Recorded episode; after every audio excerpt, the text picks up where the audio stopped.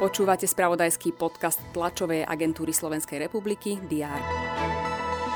Premiér Robert Fico na stretnutí s ukrajinským premiérom Denisom Šmíhaľom v Užhorode zopakoval, že neverí vo vojenské riešenie konfliktu na Ukrajine.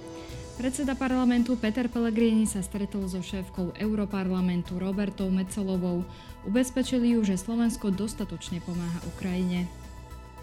Slovenská biatlonistka Ema Kapustová získala bronzovú medailu vo vytrvalostných pretekoch na 15 km na majstrovstvách Európy v Osrblí.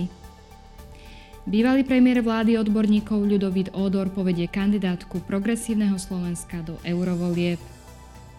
To sú niektoré z noviniek včerajšieho dňa. Je štvrtok 25. januára. Redakcie TSR prinesú aj dnes vo svojom spravodajstve všetky dôležité aktuality. Vítajte pri prehľade očakávaných udalostí. Poslanci Národnej rady majú hlasovať o návrhu na skrátené konanie k novele trestného zákona. Následne by mali o novele rokovať v prvom čítaní. Návrh prináša zmeny pri trestných sadzbách aj zrušenie úradu špeciálnej prokuratúry. Opozičné strany organizujú protesty vo viacerých mestách po celom Slovensku, kritizujú novelu trestného zákona aj ďalšie kroky vlády a jej členov.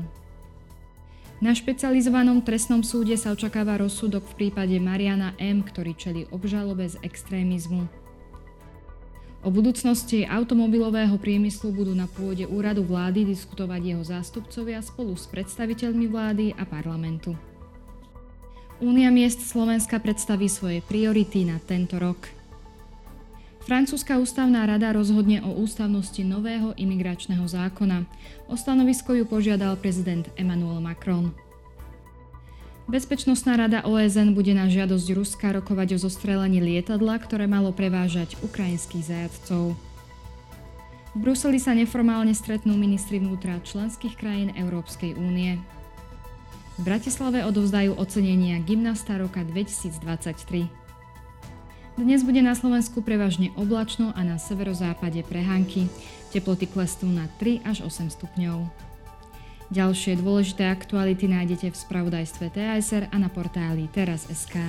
Želám vám príjemný deň.